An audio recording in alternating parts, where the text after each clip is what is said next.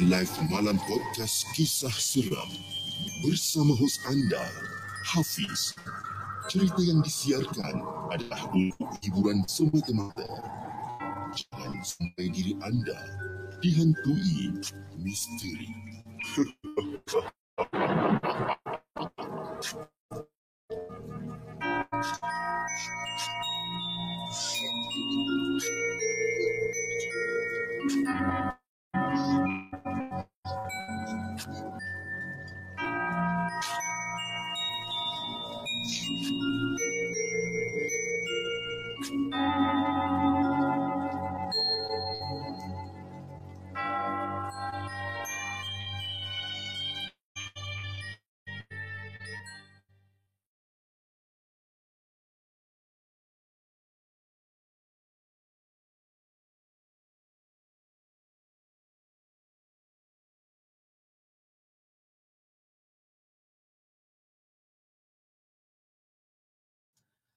Hello guys, Assalamualaikum. Welcome back to the segment. Nama aku Hafiz dan kepada siapa yang masih belum subscribe, aku harap korang boleh tekan butang subscribe dan kepada siapa yang dah subscribe, thank you so much guys for subscribing. Okay, sorry eh, dia macam penat sikit sebab kelang kabut tadi dengan nak settlekan anak-anak apa semua. Anyway, uh, hopefully korang semua dalam keadaan uh, dalam keadaan sihat dan um, hari ini uh, bertemu saya uh, dalam uh, lagi satu episod uh, untuk live malam podcast pada 26 Januari 2022 dan hari ini kita lebih kurang dalam uh, tujuh cerita yang kita nak share alright? And then um, just nak inform pada semua semua yang tengah tonton malam ni di mana uh, hari ini kita menggunakan sistem yang baru di mana kita uh, run the live show dekat dua platform uh, serentak uh, pula dah. Serentak ah uh, kan? Serentak iaitu uh, platform YouTube dan juga di Facebook. Tapi Facebook dia ada dua. Di mana um, satu di uh, di personal uh, Facebook saya dan lagi satu di Arkib Angka Negara dan juga di uh, YouTube right? So so macam mana guys? Uh, connection hari ni okey ke? Ataupun masih lagging ke? Atau macam mana? Cuba bagi tahu sikit sebab saya tak berapa nak pasti sangat. So hopefully korang boleh bagi tahu macam mana dengan dia punya dia punya connection macam uh, Sukrina cakap dia kata uh, dia kata connection hari ni lagging ah eh. Dia kata Sukrina kata lagging. Dan um, Afiq pun cakap connection lagging. Okay Faizal pun cakap gambar dah jadi 480 so hopefully kita punya connection uh, akan orang kata akan elok sebentar nanti. Saya pun tak apa pasti kenapa. By right sepatutnya tak ada masalah lah okay? Sound putus-putus macam Faizal cakap sound putus-putus macam tengok Roblox. Okay. Uh, connection mencemburui tapi suara okey lah sikit kan. Ini katanya Nas Izzah gitu kan. Okay. So basically apa yang uh, korang nampak dekat screen sekarang ni kan. So uh, inilah uh, the, the the the new layout di mana kita boleh naikkan um, comments. Okay, boleh naikkan comment. Uh, uh, yang mana yang korang ada lah kan. Sekejap eh, apa macam banyak isu lah malam ni ya. Itu tak boleh, ni tak boleh, gambar blur lah, sound tak elok lah. Aduh, semak betul. Cuba tukar angle lain. salam cip dan semua, salam cip dan semua. Okay, suara dah macam dalam gua. Ha, pula dah suara macam dalam gua. Okey. So sekarang macam mana? Suara okey ke? Saya apa-apa saya, saya minta maaf jugalah sebabkan you know this is the first time kita run kai new system so uh, hopefully suara selepas ni okey you know. Uh, so, uh, Assalamualaikum guys. Hadir mulai jangan tidur sampai mimpi. Okey. Macam Ikram cakap sangat ni cik. Okay. Eh, As story pula cakap. Assalamualaikum. Ini daripada Facebook alright? As storyline alright? Kejap eh. Pixelated. Ngilai dulu chip supaya clear. Okey uh, macam mana eh? Sebab connection dia macam ni eh? Okey It's okay. Uh, is it okay kalau aku letak korang in standby for like probably 2 minit? Kita akan check tengok macam mana connection ni. Okay? Tunggu sekejap eh.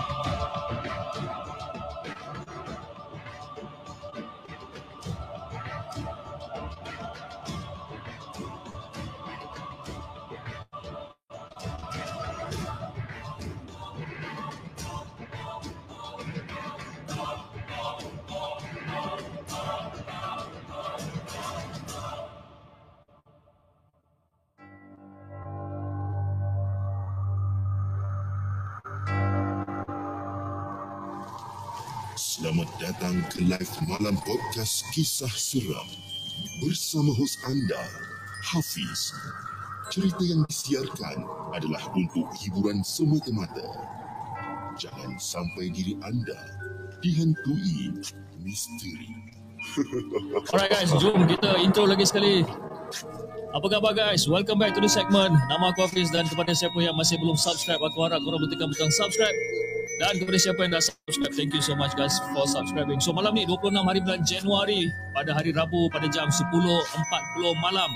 Dan kita ada lebih kurang dalam 7 cerita yang kita nak kongsikan bersama dan aku harap suara aku dah kembali normal dan juga kata gambar aku pun dah kembali normal. So macam ni guys, ada ada apa-apa masalah lagi tak? Ada pixelated ke ataupun uh, lagging ke, gambar blur ke? Cuba beritahu hopefully kita tak ada problem eh sebab uh, just nak beritahu yang kita menggunakan uh, sistem yang baru jadi biasalah bila kita first time gunakan yang sistem yang baru dan dia akan ada a few hiccups uh, here and there tapi hopefully benda ni akan berjalan lancar uh, bila ke depan lah eh okay So, kita ada, jom kita bertegur siapa dulu. Kita ada Emma Matsuoka. Fuh, banyak dia kata kan. Kita ada Ekspedisi Nusantara. Kita ada Margarita selaku moderator untuk malam ni. Kita ada Faizal.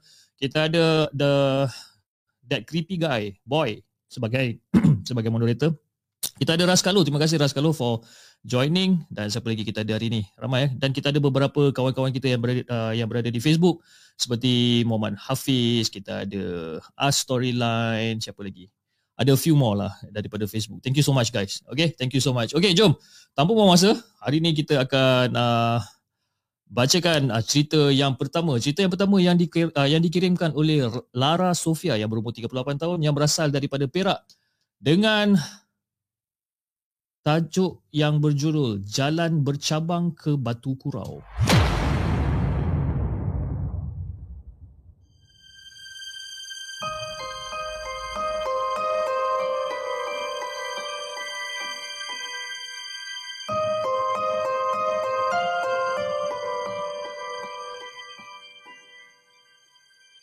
Adakah anda bersedia untuk mendengar kisah seram yang mungkin menghantui anda?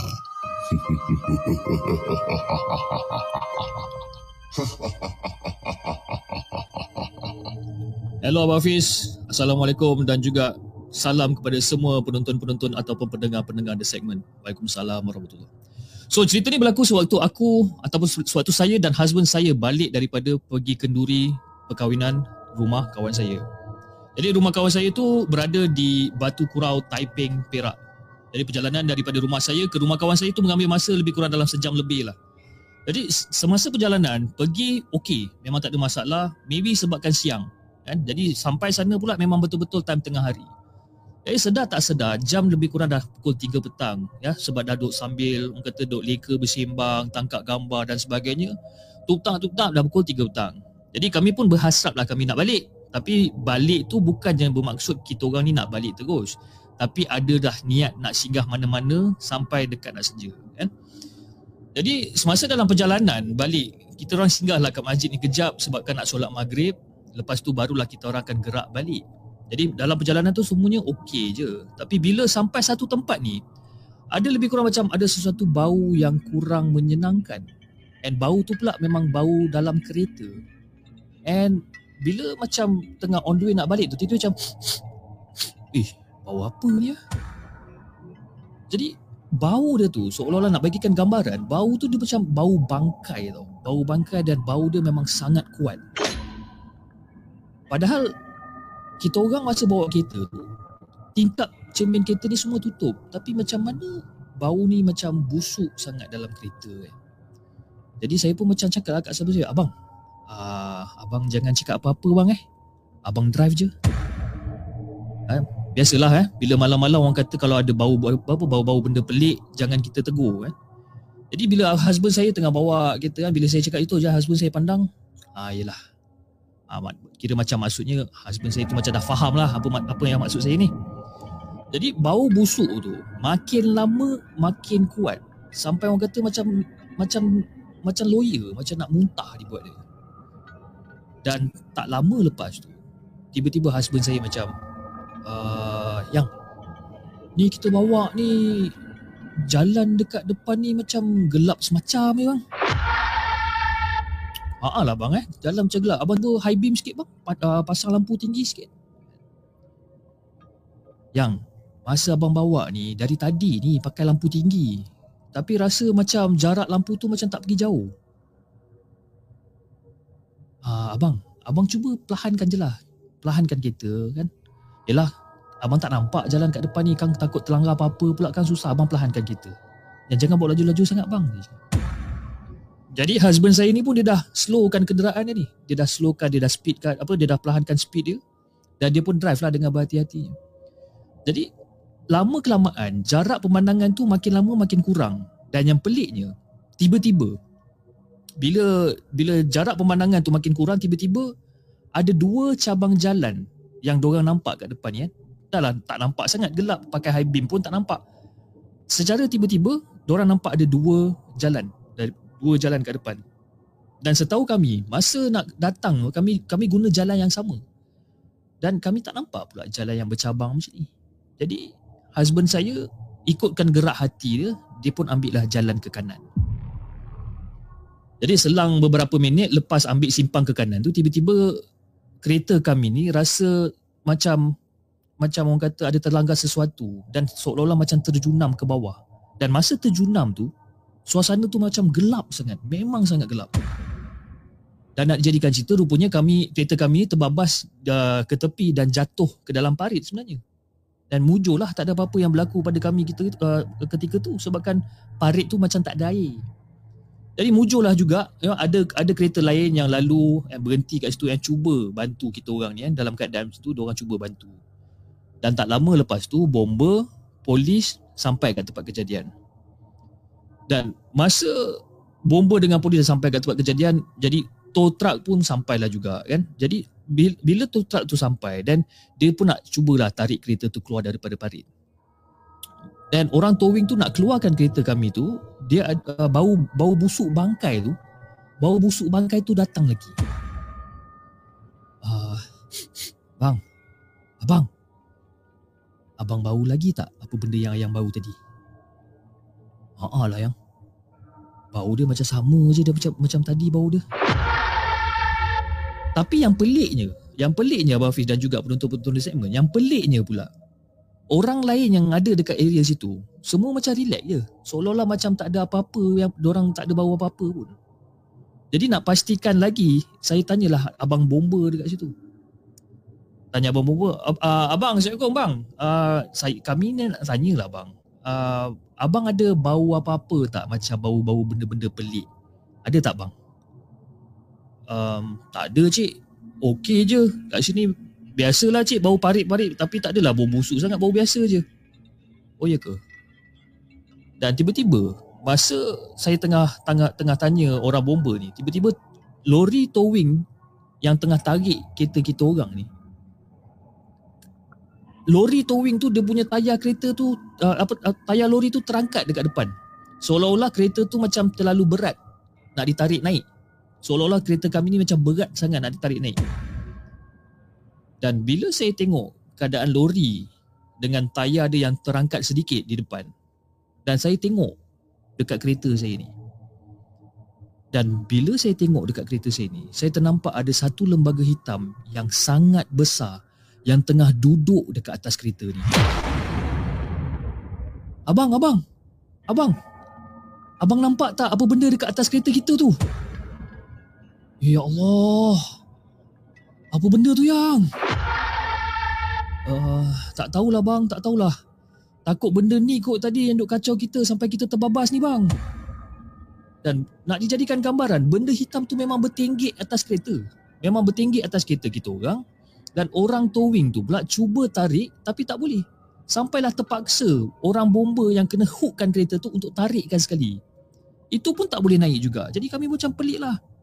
Dan saya rasa dia orang ni memang tak nampak apa-apa kot dekat atas kereta kita orang ni. Memang orang tak nampak. Jadi Abah Hafiz dan juga penonton-penonton di segmen, cuba bayangkan dua jentera berat nak tarik sebuah kereta sedan yang biasa tak boleh keluar daripada parit tu. Saya nak bagi tahu orang takut orang tak percaya so saya diam je lah. Jadi selepas beberapa minit orang-orang kampung kat situ pun sampai dan cuba untuk tolong. Dan ada satu pakcik ni datang. Satu pakcik ni datang dekat saya dan dengan husband saya. Dia terus, ah, Assalamualaikum. Ah, Waalaikumsalam cik.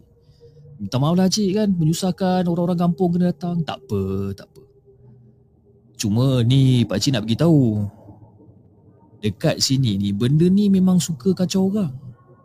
Dah lama dah benda ni duk kacau orang. Orang kampung kat sini memang selalu kena. Dah lah kamu jangan takutlah Mesh ni. Mesh pakcik tolong eh. Dia cakap eh. Oh pakcik ni nampak kan. At least someone. At least someone yang nampak benda ni. Jadi lepas tu pun dia pun angkatlah tangan. Dia pun macam seolah-olah macam baca doa dengan ayat-ayat Quran dia. Ha? Dengan ayat-ayat suci Al-Quran. Dengan Al-Fatihah, ayat kursi dan sebagainya. Dan dia memohon. Dia memohon supaya uh, urusan kami ni semua dipermudahkan.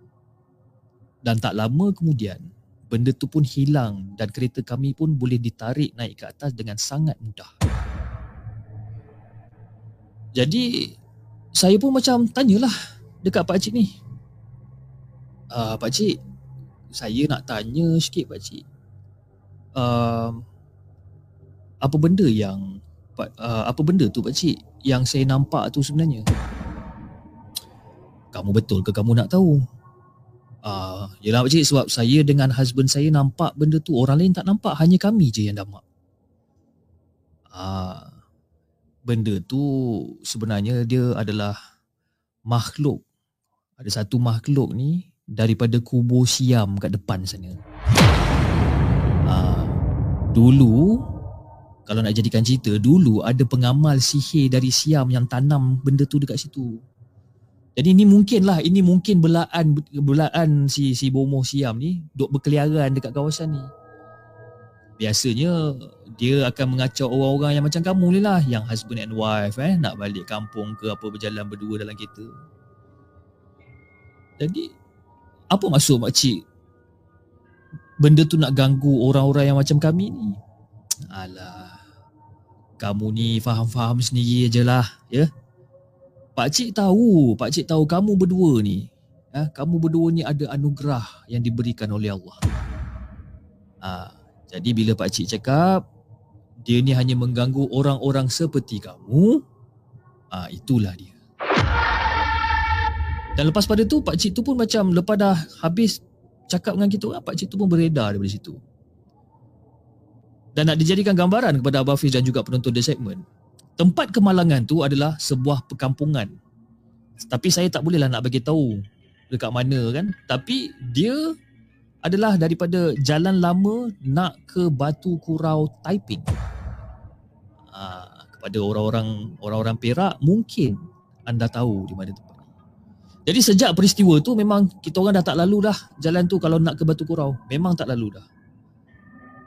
Saya dan suami kita orang sanggup untuk lalu jalan yang lebih jauh kalau kita orang nak ke sana. Itu sajalah cerita yang saya nak kongsikan dengan Abah Hafiz dan juga penonton di segmen dan insyaAllah saya akan berkongsi lagi di masa akan datang.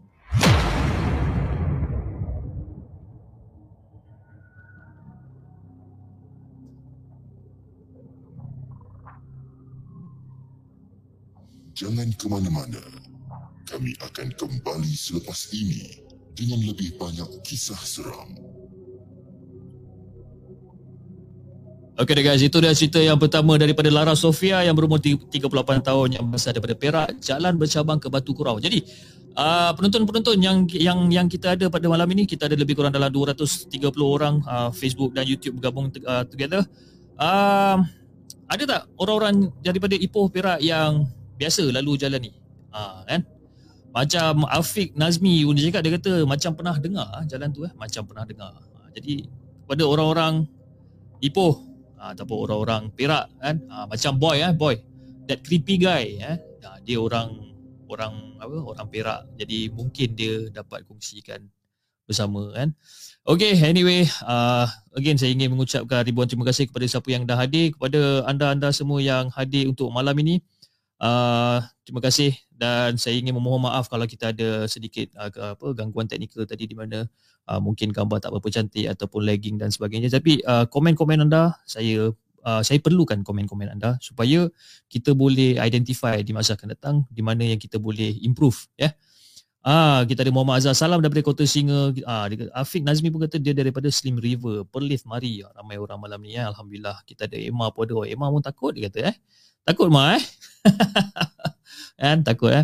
Anyway, sebelum kita uh, teruskan dengan bacaan kisah, kisah kita yang kedua saya ingin uh, juga mengambil kesempatan ini untuk uh, memberitahu anda yang uh, untuk topi di segmen kita ada hanya beberapa keping saja lagi atau beberapa pieces saja lagi yang untuk di uh, di diniagakan. Okey, jadi anda jangan lupa untuk membeli topi daripada the segment dan uh, kepada sesiapa yang ingin membeli ataupun ingin memiliki merch daripada the segment, korang boleh layari di uh, www.shopee.com.my slash hello segment. Okay. Dan di sana insyaAllah anda boleh dapat uh, topi dalam keadaan segera. Uh, basically is no, no longer pre-order anda boleh terus ya. Okey.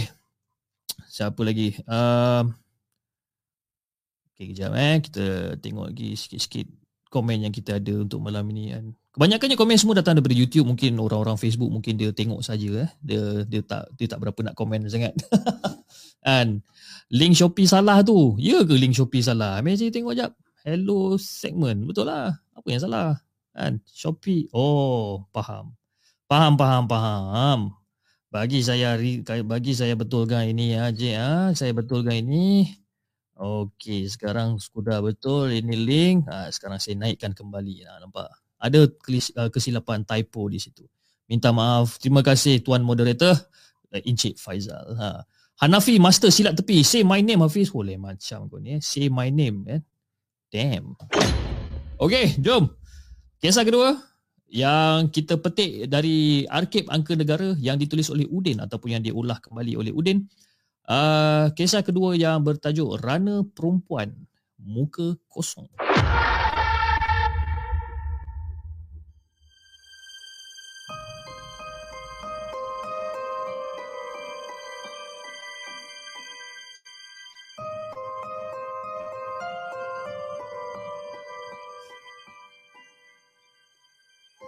Adakah anda bersedia untuk mendengar kisah seram yang mungkin menghantui anda?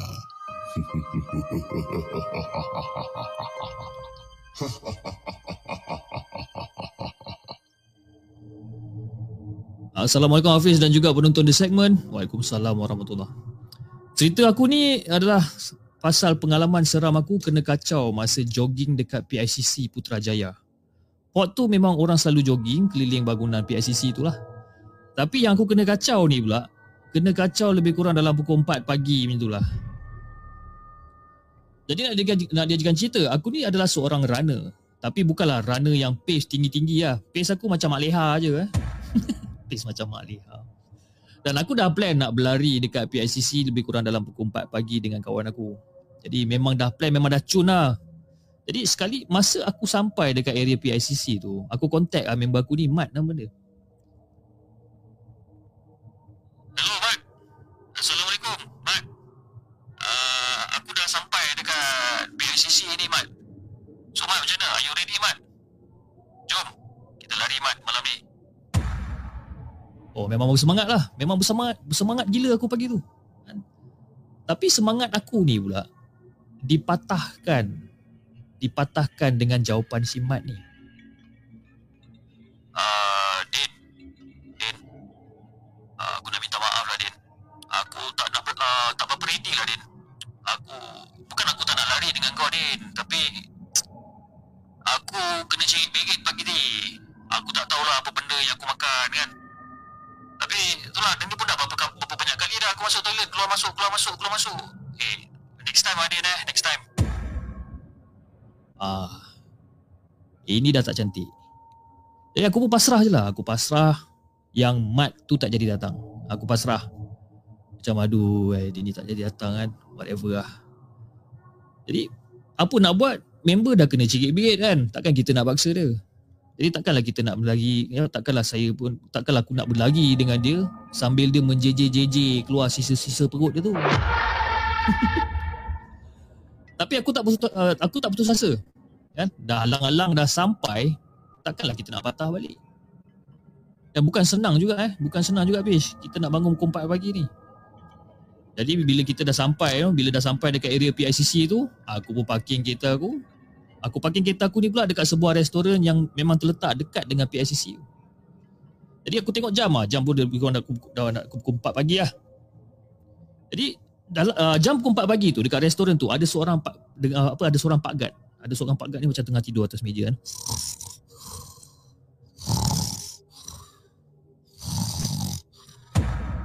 Uh, tapi dia nak bagikan gambaran kepada kau Pis, dia bukanlah baring atas meja Pis, dia tidur kan, kepala dekat atas meja. Kan, kepala dia lentuk atas meja. Jadi aku pun macam tengok pak guard tu, tengok dia tidur kan, tengok jam. Ha, pukul 4 pagi biasa lah, mungkin ngantuk kan. Jadi aku pun biar je lah pak guard ni. Aku biar je, aku malah nak kacau. Jadi aku pun dah siap-siap lah. Aku dah siap-siap pakai kasut Apa semua. Memang orang kota dah semangat lah ni. Nak lagi ni. Jadi bila dah siap kelengkapan aku untuk berlari ni Aku pun stretch out. Aku regang-regangkan otot aku dulu Supaya berjalan lancar. Kita nak berlari kan. Aku buat larian warm up ha. Dan larian warm up aku ni pula Aku lari Aku aku lari Aku lari. Aku lari Keliling PICC ni. Jadi nak diberikan gambaran masa tu dekat restoran yang dekat dengan PICC tu ada aku dengan Pak Gad yang tengah tidur tu je. Orang lain tak ada. Memang keadaan tu memang senyap sunyi lah. Senyap sunyi bis kat situ. Jadi aku tak adalah rasa macam seram ke apa, tak ada. Ya, lagipun ialah kita dah semangat nak berlari ni, ya, nak berlari sampai ke Masjid Putra, lepas tu habis pusing PICC memang dah semangat. Jadi dengan lafaz bismillah, aku pun berlarilah. Aku berlari keliling PICC. Orang kata memang syok lah berlari dalam keadaan tak ramai orang, tak ramai kenderaan apa, tak banyak kenderaan. Ditambah pula dengan angin pagi yang sepoi-sepoi kan, dengan yang sejuk ni. Jadi larian aku ni pula memang terasa ringan lah. Terasa ringan, ya, penuh tenaga lah orang kata.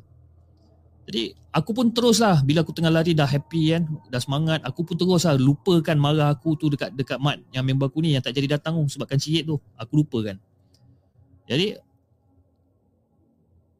orang kata kalau kita dah maafkan itu, okeylah kita just continue je lah. Kan? Jadi, jalan keliling PICC ni, ada area yang ada lampu jalan dan ada area yang tak ada lampu jalan. Ha, kadang bila lalu dekat part yang tak ada lampu jalan tu memang terus jadi pitch black. Dia akan terus jadi gelap cerita. Tapi tak adalah rasa seram mana pun. Jadi aku pun terus lah berlari, berlari, berlari, berlari, berlari. Sehinggalah aku sampai hampir tiba ke sebuah bus stop. Ke sebuah bus stop yang ada dekat PICC ni. Dan masa aku nak sampai dekat bus stop tu, aku nampak, eh, alamak ada lah eh. Ada runner perempuan. Ada satu, ada, ada seorang runner perempuan ni. Macam, eh, awet. Tiba-tiba rasa kagum dalam diri sebab ya, ada perempuan yang macam tu yang ber, berani apa berlari pada waktu yang awal macam ni dengan keadaan sunyi sepinya dengan tak ada kenderaan ni kan. Jadi macam eh awet ni lari seorang-seorang ni dia tak takut kena ragut ke apa kan. Ha, itu kira macam aku aku cakap seorang-seorang lah. Ya, runner perempuan tu lah nak bagikan gambaran pada kau habis. Runner perempuan tu jarak dia lebih kurang dalam 100 meter depan aku. Jadi aku pun lari lah. Lari belakang dia, lari, lari, lari, lari, lari. Dan aku perasan, aku perasan yang runner perempuan tu, dia seolah-olah macam perlahankan dia punya larian. Dia tiba-tiba macam larian dia, dia punya pace tu dia slowkan. Seolah-olah macam dia sedar lah yang aku dah datang ni daripada belakang ni. Jadi, runner perempuan tu, dia bila dia berlari, dia perlahankan dia punya dia punya pace tu dan dia rapat ke tepi jalan sebab dia nak bagi laluan dekat aku untuk lari lah. Oh, aku cakap kau pace kan. Aku respect betul lah Aku respect betul dengan runner macam ni sebabkan dia menghormati runner lain. Aku memang respect orang macam ni. Jadi aku pun terus lah, aku pun terus berlari sampailah aku berada betul-betul seiring dengan perempuan tu. Aku betul aku betul ngam-ngam sebelah-sebelah dengan dia. Mana nak tahu kan kita lari sebelah aku kok dia nak toleh kat aku ke aku toleh kat dia ke nampak cun ke apa kita pun tak tahu. Sekali memang betul bis masa aku tengah lari tu perempuan tu awet tu memang toleh kat aku. Tapi disebabkan tolehan dia itulah dia telah membuatkan aku terus tukar speed larian aku daripada speed mak makcik Leha kepada speed Pak Usain Bolt. Mana taknya bis, ya. Bila runner perempuan tu aku tengah lari lari lari, cik perempuan tu pun lari dan perempuan tu toleh kat aku, ha? Dia toleh kat aku tu. Dan apa yang aku nampak bis, masa perempuan tu toleh dekat aku, apa yang aku nampak tu adalah muka perempuan tu memang kosong. Tak ada mata, tak ada hidung, tak ada mulut. Semua tak ada, kosong. Ha. Kalau korang tak tahu macam mana, ataupun kalau korang tak boleh nak bayangkan, gambarkan rupa dia ni macam mana, muka dia ni macam orang kata, kau letak apa letak telur dekat atas patung babi tu. Patung Barbie tu kau letak telur. Ah ha, macam itulah. Kosongnya muka dia ni. Dan yang buat aku lagi scary masa aku tengah lari macam aku cakap, Ya Allah, aku terus lari. Apa yang membuatkan lagi scary adalah bila perempuan tu terus bercakap. Hai bang, dah tahu ke bang?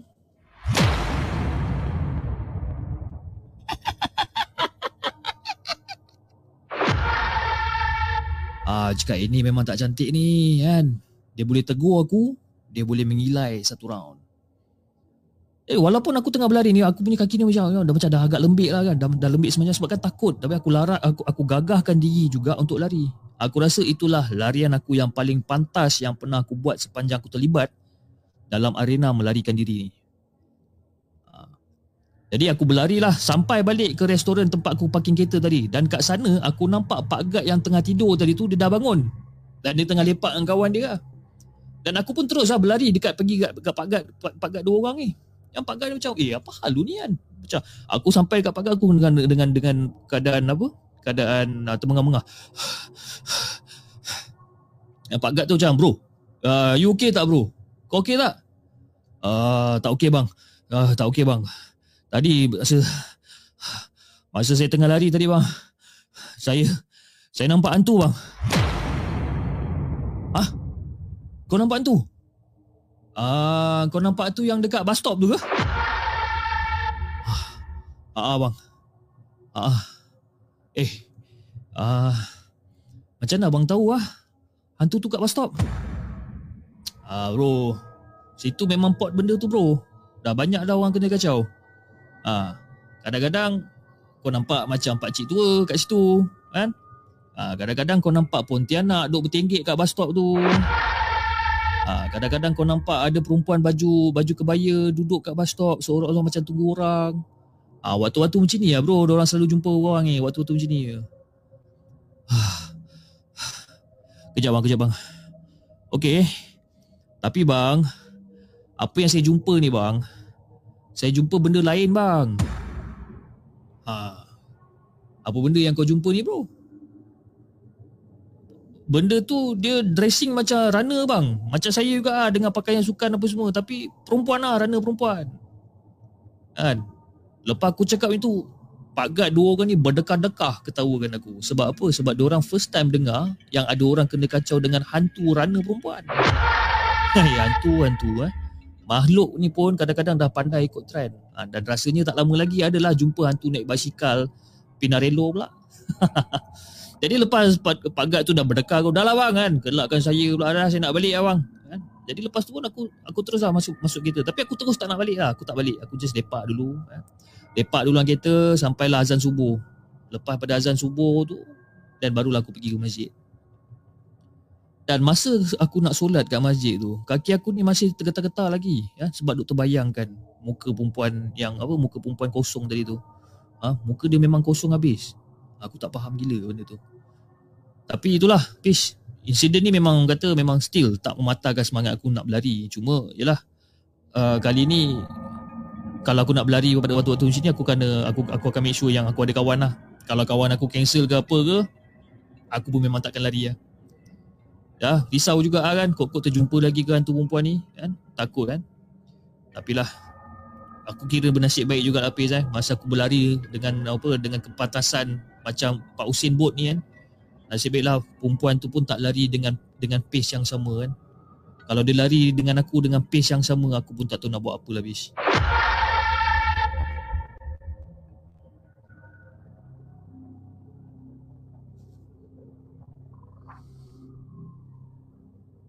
Jangan ke mana-mana. Kami akan kembali selepas ini dengan lebih banyak kisah seram.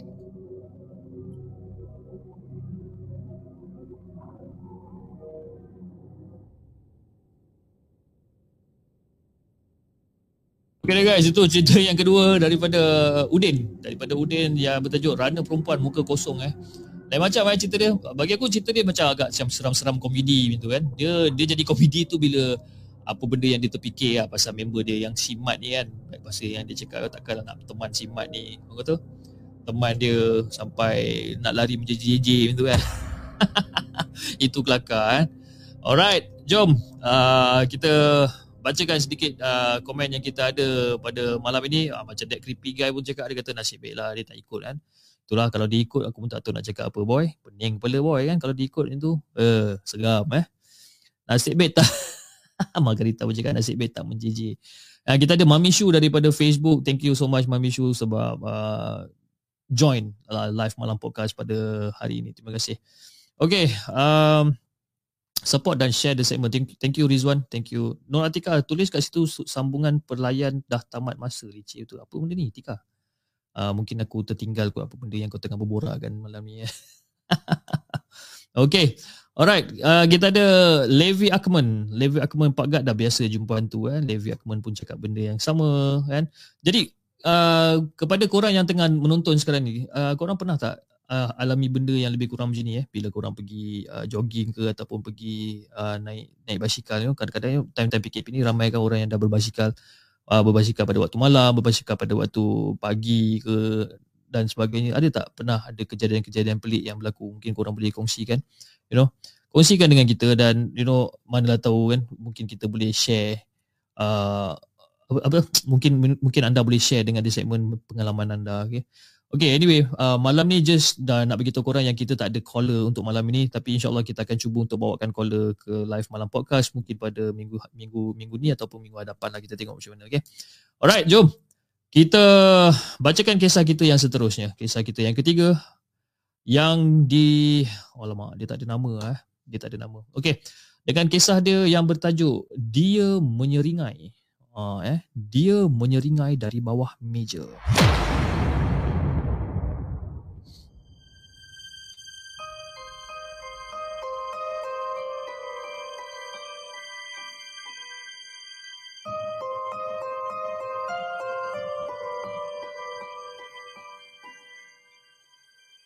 Adakah anda bersedia untuk mendengar kisah seram yang mungkin menghantui anda.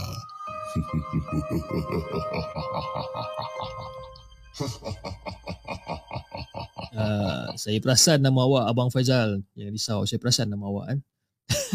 Faizal kau ajar dia ni eh. Dia kata, tengok bibir chip kan, pink time live kan, serem eh. Hashtag serem. Kena kau ajak gizai kan. Ah, lepas tu member aku seorang ni pun dia kata Takumi Fujiwara dia kata. Ah, Faizal chipnya bibir sweet sangat kan? Korang ni time-time aku nak cerita time-time ni lah nak sembang pasal bibir Kejap lagi ya kita PM tepi kita sembang pasal bibir Okay jom kita bacakan kisah kita yang ketiga. Assalamualaikum Hafiz dan juga penonton-penonton The Segment. Waalaikumsalam warahmatullahi Aku sebenarnya pernah bekerja sebagai toll gate girl Yang tukang jaga tol tu lah kan? Dan memang banyak story han- yang berhantu Kalau kita tengah jaga tol ni sebenarnya. Peng- pe- Pengalaman sendiri ni memang tak banyak lah Tapi kawan-kawan aku memang kerap kena ganggu. Tapi betul lah kan? Highway ni pada asalnya memang hutan ya? Hutan-hutan Kemudian hutan-hutan tu semua ditarah. Dia buat jalan Jadi memang tak pelik lah Kalau ada benda yang bukan-bukan ni. Jadi masa aku kerja, masa kerja dulu, kawan-kawan memang orang kata selalu kena badi mayat. Sebab tol tempat aku kerja biasa ada kemalangan nyawa melibatkan mak rempit. Ah, nak dibagikan gambaran pula, mak rempit ni selalu kalau accident ada yang sampai putus kepala, kan? Memang ngeri kat situ. Dan kadang-kadang bila waktu malam ada toll girl ataupun ada toll gate girl akan ternampak sosok badan tanpa kepala seolah-olah macam datang dekat area kawasan tol tu seolah-olah macam tengah mencari sesuatu. Jadi kita orang anggap, kita orang anggap yang dia datang sebenarnya nak orang kata cari kepala dia lah kot. Kan? Jadi kalau shift malam pula, kalau shift malam pula dia dia ni macam ada musim sikit. Dan musim ni kita panggil dia macam musim hantu bawah meja. Jadi nak bagikan gambaran kepada Wafiz dan juga penonton The Segment. Dalam pondok tol memang akan ada meja lah. Ya, dalam dalam pondok tol tu ada meja dan meja kami ni kami guna adalah meja tinggi yang ruang bawah meja tu memang luas. Ha, sebab dekat bawah tu selalunya terletaknya sistem-sistem wire, monitor dan sebagainya. Jadi memang akan ada musim. Kan? Memang akan ada musim yang toll gate girl ni diganggu dengan hantu bawah meja dia akan duduk mencangkung bawah meja dan seolah-olah dia akan mencuit-cuit kaki jurutol. Dan bila kita suluh ke bawah, dia macam akan senyum je dekat kita. Ha, menyeringai dia macam kan. Jadi kadang-kadang ada juga you know, user yang bukan manusia yang melalui tol. Ada pernah famous satu masa dulu pernah famous satu masa dulu yang hantu penggali kubur yang cuba lalu cuma malam Jumaat je. Ha, dia cuba lalu dekat tol tapi pada malam Jumaat saja dengan menaiki kereta lama berwarna biru ber, berwarna biru muda yang dah mati. Ha, biru muda pudar lah kan? Jadi dekat atas bumbung nak bagikan gambaran dekat atas bumbung kereta tu pula dia letak cangkul dia tapi cangkul dia tu dah diikat lah dengan bumbung kereta. Dan sebelah seat dia, sebelah seat dia pula ada penumpang perempuan. Tapi perempuan ni pula berwajah hitam dengan biji mata dia merah. Ha, kita orang gelarkan dia ni sebagai hantu penggali kubur.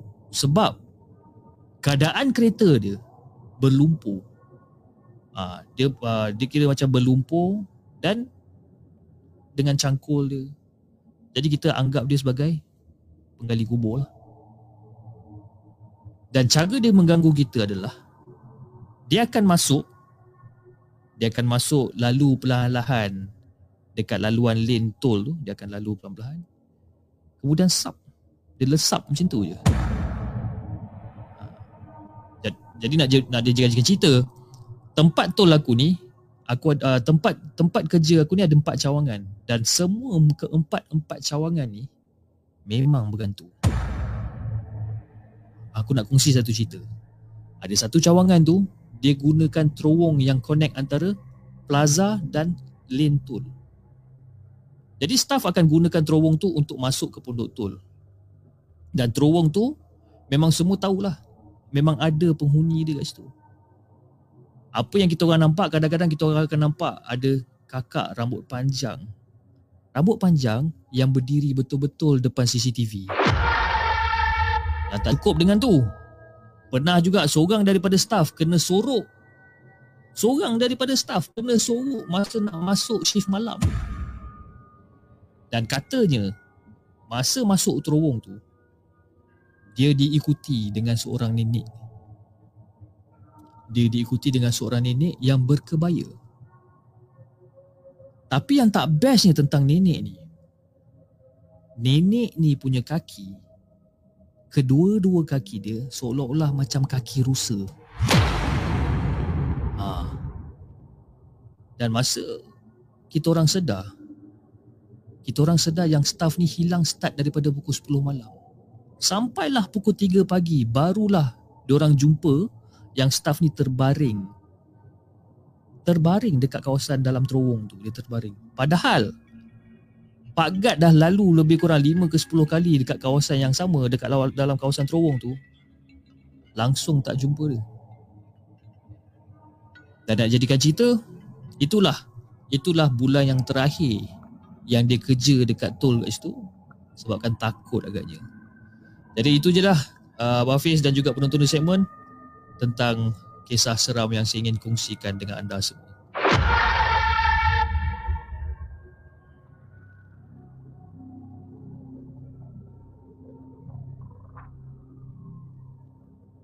Jangan ke mana-mana. Kami akan kembali selepas ini dengan lebih banyak kisah seram.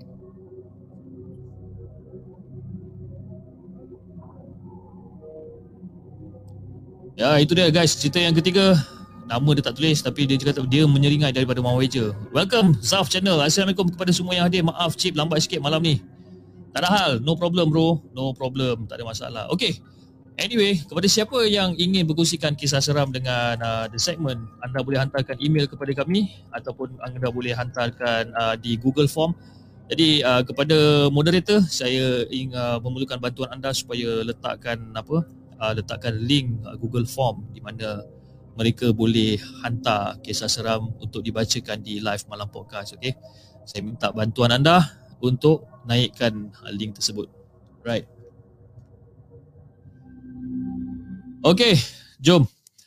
Uh, kita uh, Man kata Chip kenal tak Daddy Cabuzer kenal bro. Daddy Cabuzer tu member lama. Uh, dia duduk dekat Indonesia Jakarta. Jadi dia punya subscriber pun ramai juga lebih kurang dalam 17 juta macam tu. Tapi kenal lah dengan dia. Selalu juga borak-borak dengan dia. Cerita sembang nak tinggi je kan. Uh, Daddy Cabuser kita kenal tapi kita kenal dia lah tapi dia mungkin tak kenal kita lah eh. Dan 17 juta kot dia punya subscriber jangan main gila eh. Kan?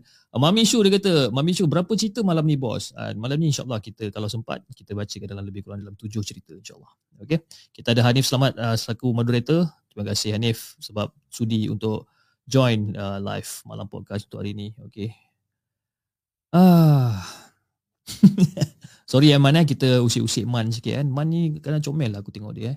Macam mana Man? Ha? Study untuk HPM dah settle ke belum? Kan? Make sure study betul-betul Man eh jangan orang kata jangan kita lalai dengan kita punya studies. Okey okey jom kita ceritakan lagi kisah yang keempat. Kisah yang keempat yang uh, pun tak ada nama penulis juga. Aduh ya kan kebanyakannya nama-nama penulis ni tak tahulah orang mungkin segan agaknya nak kongsi. Tapi tak apa. Uh, dengan kisahnya yang bertajuk kaku terlihat si muka rata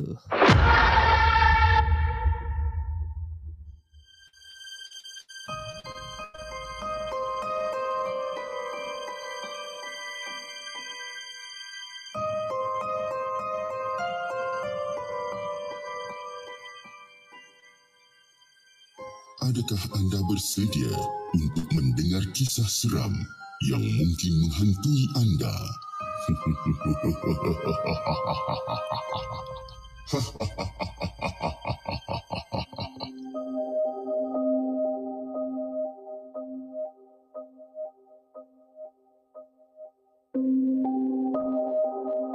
Jadi kejadian seram ni berlaku semasa saya masih bersekolah rendah. Memang dah lama tapi sampai sekarang saya masih ingat sebab memang nampak betul-betul dekat depan mata ni wajah yang orang kata pelik.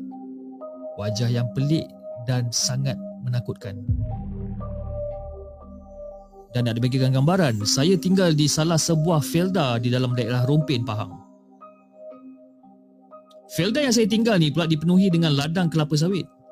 Dan dalam felda yang saya tinggal ni, ada sebuah rumah kongsi milik pekerja-pekerja Indonesia. Dan mereka adalah pekerja yang bekerja yang bekerja dekat dalam ladang kelapa sawit ni. Tapi bila mereka dah habis kontrak dengan ladang dalam felda ni, mereka pun dah pindah ke tempat lain dan rumah kongsi ni dah lama dibiarkan kosong. Malah nak dibagikan gambaran, semak samun pun dah mula start naik memenuhi rumah kosong ni. Walaupun dalam keadaan macam tu, walaupun dalam keadaan rumah tu macam tu, ianya tetap menjadi lokasi kegemaran untuk saya dan kawan-kawan bermain. Ini disebabkan di belakang rumah kongsi, di belakang rumah kongsi tu ada sebatang pokok asam jawa yang merimbun buah-buah dia. Jadi setiap kali bermain kat sana kami akan mengambil buah asam jawa untuk dibawa pulang dan setiap kali bawa pulang tu memang kira macam lepas dah habis main tu kita akan bawa pulang.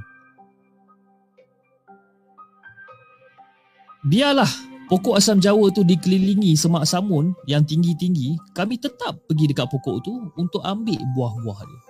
Biasalah. Ha, biasalah Abang Hafiz eh. Budak-budak mana nak fikir sangat bahaya ke apa. Jadi seronok dah lah. Tapi ada satu kejadian seram yang berlaku yang telah menyebabkan saya memang dah tak nak lagi bermain dekat rumah kongsi tu. Dan semasa kejadian tu berlaku, waktu tu hari masih siang lagi. Panas. Hari masih siang dan panas. Dan lepas tu tiba-tiba hujan turun. Tapi walaupun hujan turun tak adalah lebat mana, gerimis je. Biasa je nak bagikan gambaran kami berada di kaw- di, di kawasan semak samun belakang rumah kongsi tu dan tengah sibuk duk ambil buah asam jawa ni tengah sibuk kita orang dengan member-member lain jom lah kita ambil buah dan semasa yang member-member lain ni tengah mengambil ataupun sedang mengambil buah-buah asam jawa ni saya pula boleh ralit ke tempat lain dan berhampiran dengan pokok asam jawa tu ada satu tempat yang uh, yang dipenuhi dengan batu-batu yang berwarna putih jadi saya pun pergilah. Saya pun pergi kat tempat tu. Saya pergi ke tempat yang batu-batu putih tu. Dan saya pun kutip batu tu. Saya kutip, kutip, kutip, kutip. Dan tengah leka saya kutip batu-batu ni, hujan. Hujan turun dengan lebat secara tiba-tiba. Jadi saya nak lari lah ni. Bila hujan dah lebat, saya nak lari ke, ke arah kawan-kawan saya ni. Dan saya pun masih ingat. Ya, saya ingat yang diorang ni masih ada lagi dekat pokok asam jawa tu. Dan bila saya bangun Lepas dah kutip-kutip batu putih ni Saya bangun Saya nak lari kat dorang Tengok-tengok dorang dah tak ada kat situ Eh Mana pula pergi dorang ni Tak ada dorang kat situ Dan hujan makin lama makin lebat Jadi saya pun berlarilah ke pokok berhampiran Dekat kawasan semak samun tu Untuk berteduh sekejap Dan saya still You know melihat sekeliling untuk mencari kat mana kawan-kawan saya ni. Eh, manalah orang pergi ni tinggalkan aku seorang-seorang kat sini. Aku pandang kiri, depan, belakang semua. Dan masa tu saya dah start mula rasa cemas. You know, sebabkan saya ni ditinggalkan keseorangan. Jadi masa sedang saya tengah menoleh ke kiri dan ke kanan, ya. Tiba-tiba Fish, saya ternampak ada satu makhluk yang tubuh dia ni macam manusia. Ah, tubuh dia macam manusia, perempuan, berpakaian putih, labuh hingga ke tanah. Rambut dia pula panjang mengurai dan dia berjalan dengan kepala dia menunduk ke bawah. Dia jalan. Dan masa saya nampak makhluk ni pula, makhluk ni sedang berjalan ke arah saya tapi dalam keadaan yang sangat perlahan.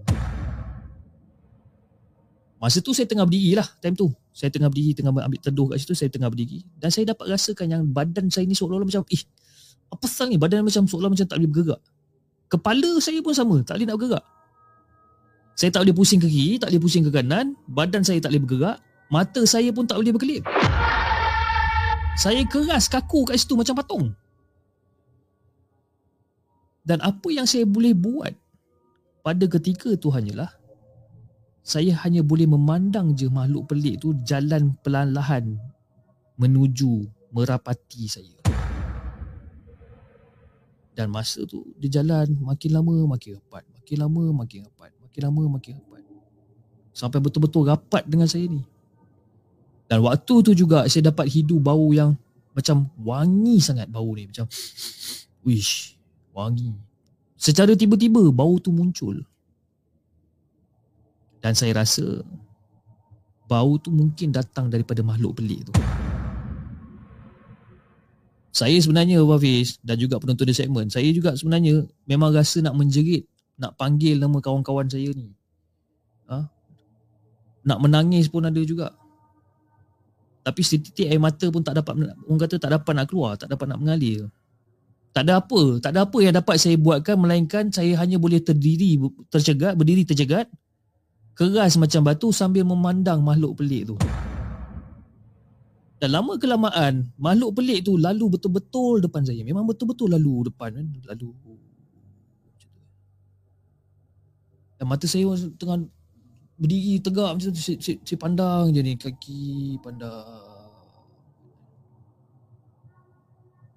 Dan secara tak semena-mena, makhluk pelik tu dia macam menoleh perlahan-lahan ke arah muka saya masa saya tengah tengok dia ni. Dia lalu pelik Dan apa yang saya nampak Saya nampak muka makhluk ni macam pelik sangat Muka makhluk ni Dia ada hanya satu mulut je Mulut yang melopong Itu je yang ada kat muka dia Ah, Waktu tu masa saya nampak tu macam Waktu tu memang lagi kuat lah saya rasa nak menjerit, nak menangis ni Tapi saya tak boleh buat Memang tak boleh. Saya hanya dapat pandang aja benda tu. Seolah-olah keadaan saya ni macam kena pukau. Dan akhirnya benda tu terus jalan melepasi saya dan kemudian dia berjalan masuk melalui semak samun yang tinggi dan terus hilang daripada pandangan. Dan lepas pada makhluk tu hilang, barulah saya dapat orang kata dapat dapat gerakkan badan saya dan secara tiba-tiba air mata saya terus mengalir keluar. Dan bila saya sedar dalam keadaan macam tu, saya pun berlari sepantas-pantasnya dan menjerit-jerit, "Weh, korang, korang kat mana ni?" Saya panggil nama-nama kawan-kawan saya ni semua saya panggil. Dan akibat kejadian tu, saya demam. Saya demam sampai seminggu. Dan wajah makhluk pelik tu dengan oh, muka dia memang tak ada apa-apa, hanya ada mulut yang berlopong tu je. Benda tu kerap datang ataupun kerap muncul dalam ingatan saya ni. Saya pun tak tahu apa benda yang makhluk tu nak sebenarnya. Dan sejak pada kejadian tu, rumah kongsi tu yang uh, ya rumah kongsi yang yang dah lama dibiarkan kosong tu, saya dengan kawan saya memang dah tak nak orang kata memang dah tak nak pergi dah. Dah tak nak kunjung dah tempat tu. Sebab apa? Sebab saya bimbang. Saya sangat bimbang kalau kan katakan perkara sama yang akan berubah, ah berubah pula ada berulang. Sekian saja Abah Hafiz cerita saya yang saya ingin kis, uh, kongsikan dengan uh, Bafiz dan juga penonton-penonton segmen.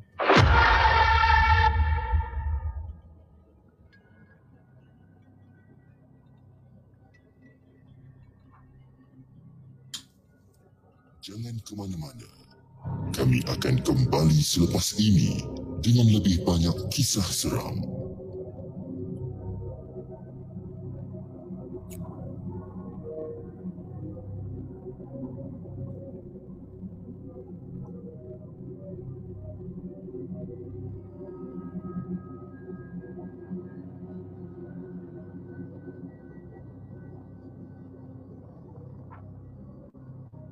Okay guys, itu dah cerita yang keempat yang bertajuk Ku terlihat si muka rata eh.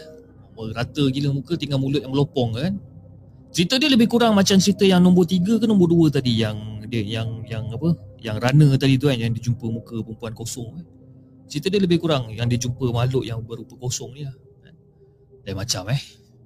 Okay guys, jom. Tanpa buang masa, jom kita bacakan uh, kisah kita yang kelima Kisah kita yang kelima yang bertajuk penumpang bas ekspres yang tak terlihat.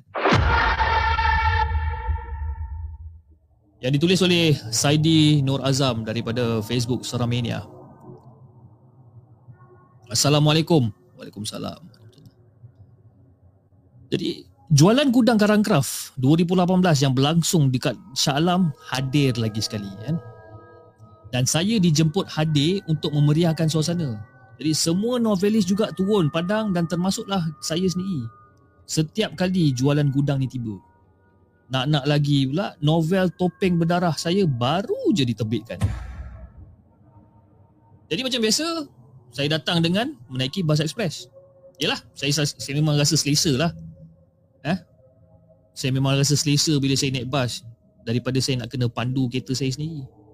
Bukannya apa, saya ni suka rehat ataupun saya ni memang suka tidur dalam bas. Memang best. Jadi kebiasaannya pula, saya ni datang dengan bas seperti Sunny Express, SP Bumi, ha, kalau nak ke Shah Alam ataupun KL. Tapi kali ni, kali ni saya rasa ada satu syarikat baru. Ada satu syarikat bas baru. Syarikat bas dot dot dot. Ha, itu nama dia bagi dot dot dot. Baru lagi lah. Tak jelas sangat lah nama bas syarikat tu apa, uh, apa benda sebenarnya. Tapi saya malas lah nak, nak, nak ingatkan balik. Tapi saya pun naik lah.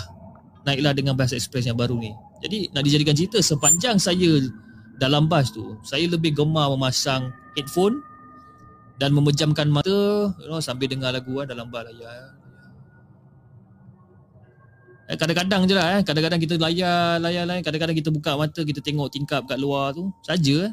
Kadang-kadang. Eh malam tu, bas bas yang nak menuju ke Selangor tu memang tak ramai orang. Kat dalam bas tu. Memang tak ramai. Memang banyak lah orang kata. Banyak seat kosong dalam tu.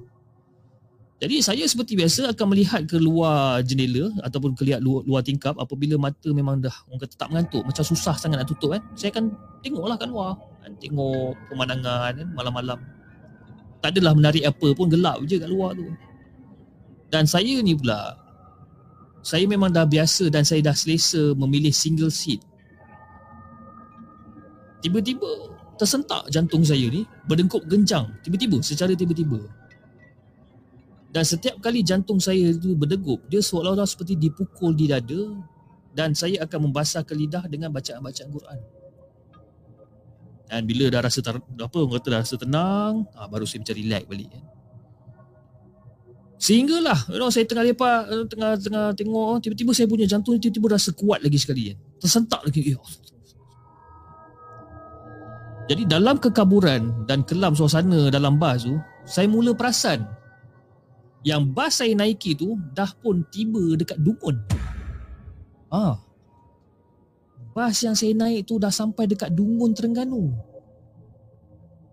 Dan bas berwarna biru putih tu sedang menyeberangi uh, jambatan di seberang pintasan. Dan pada mulanya mata saya ni macam layu lah macam orang kata nak terlelap.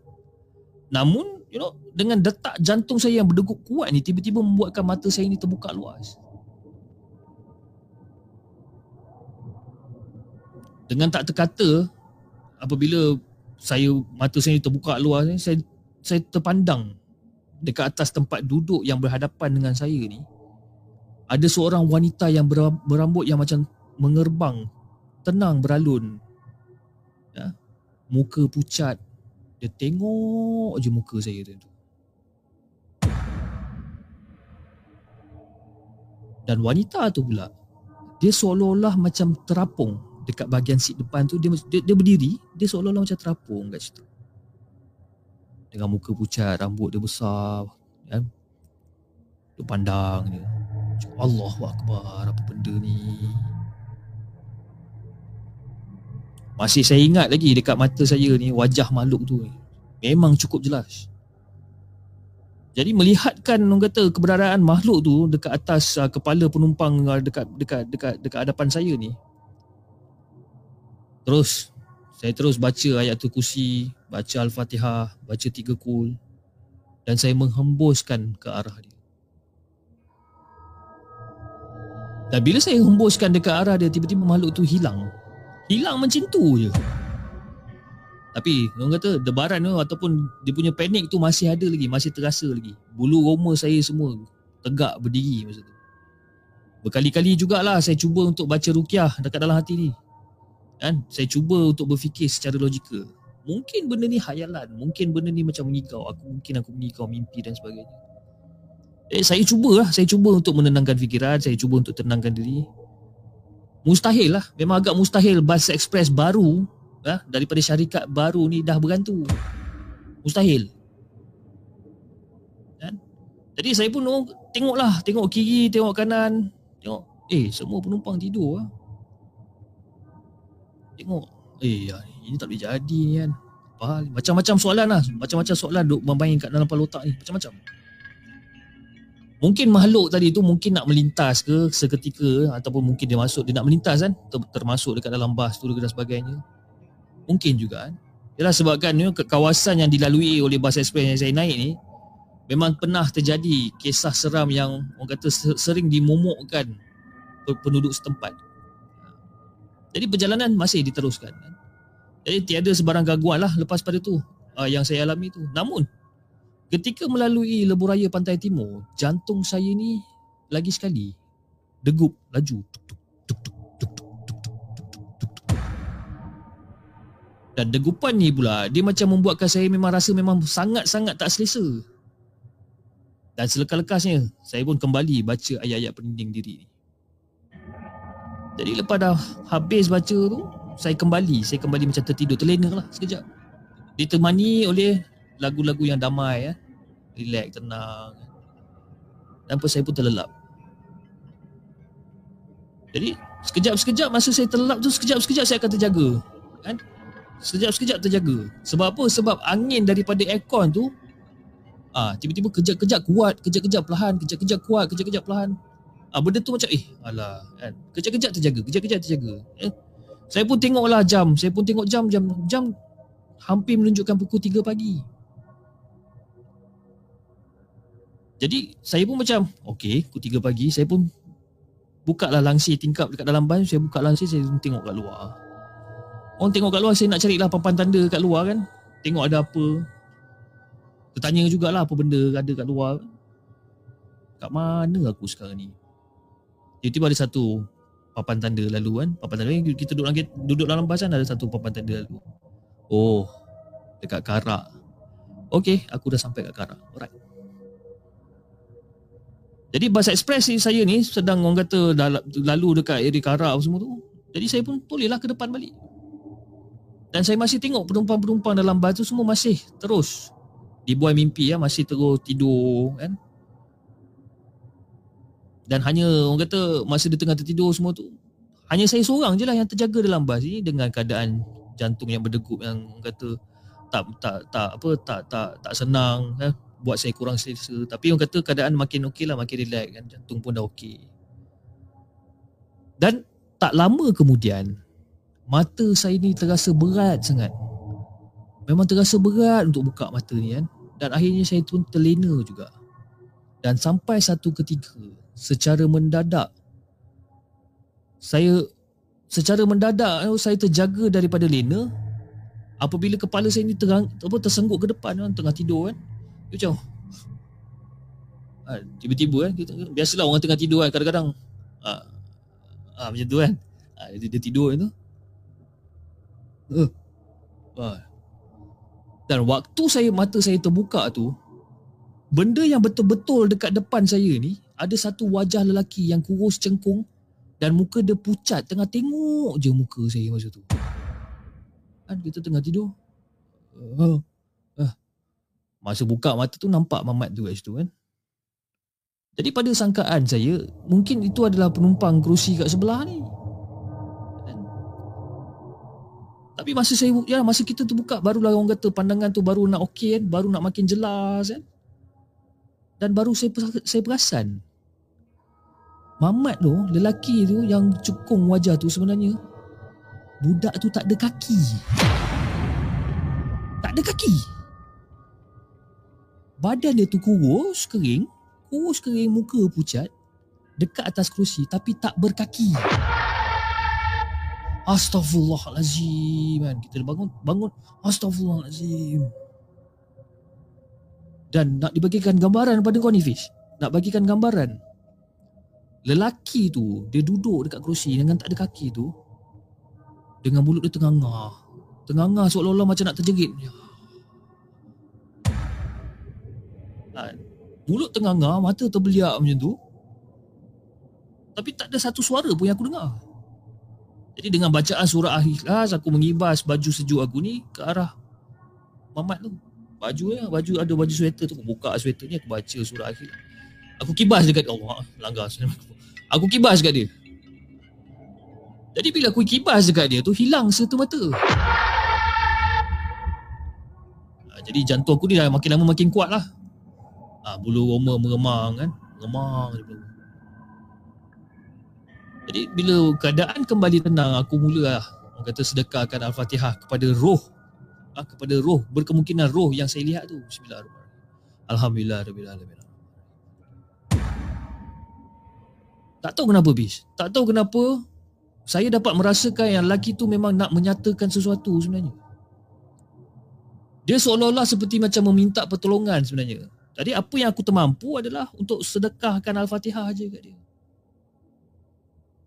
Jadi setibanya kita orang ni setibanya saya dekat Shah Alam, watak pertama yang saya jumpa adalah editor Anis Osman dan Shirani uh, uh, Sherina Jamil di Karangcraft. Dan mereka orang pertama yang menyapa saya yang sedang berehat di ruang menunggu dalam Karangcraft punya mall. Jadi dan ketika kami ingin kata keluar bersarapan A Darwish pula muncul. Ha. Lantas kami berempat keluar bersama-sama bersarapan dekat seksyen 17 Shah Alam. Jadi masa kita orang on the way dalam kereta nak pergi breakfast, dalam kereta tu saya menceritakanlah segala apa yang saya alami daripada uh, daripada tempat saya nak menuju ke Shah Alam tu dalam bas tu. Saya bercerita daripada A sampai Z saya cerita dekat dalam tu. Sejuk seram sejuk jugalah ada orang dengar cerita ni. Dan saya juga menjelaskan bagaimana rupa wanita yang bergentangan dalam bas tu. Ya, cukup jelas muka perempuan ni dengan taring dia yang tajam di baris giginya. Ha? Sambil-sambil dia senyum dekat dekat muka dia. Wajah dia pula dengan pucat lesinya merekah seperti bekas melecur terbakar. Ha, muka dah pucat lesi tapi dia ada rekahan-rekahan kat muka ni. Seolah-olah macam terbakar. Dan mata dia pula. Mata dia hitam semua. Jadi apa yang saya dapat simpulkan kat sini, kemunculan mereka tu bukan kerana bas yang saya naiki tu berpuaka, tidak. Tapi mereka seolah-olah macam melintas buat seketika dan kebetulan pula dalam bas tersebut dalam bas tersebut pula banyak aja kerusi-kerusi yang tidak berpenumpang. Serik, nak kata serik. Tak adalah saya kata nak serik saya nak naik bas tak. Lagipun apa yang saya buat saya kena kuat. Sebab saya tahu, saya tahu Allah tu lagi kuat. Oh ya. Kalau naik bas, pastikan penumpang di sebelah anda tu memang betul-betul manusia.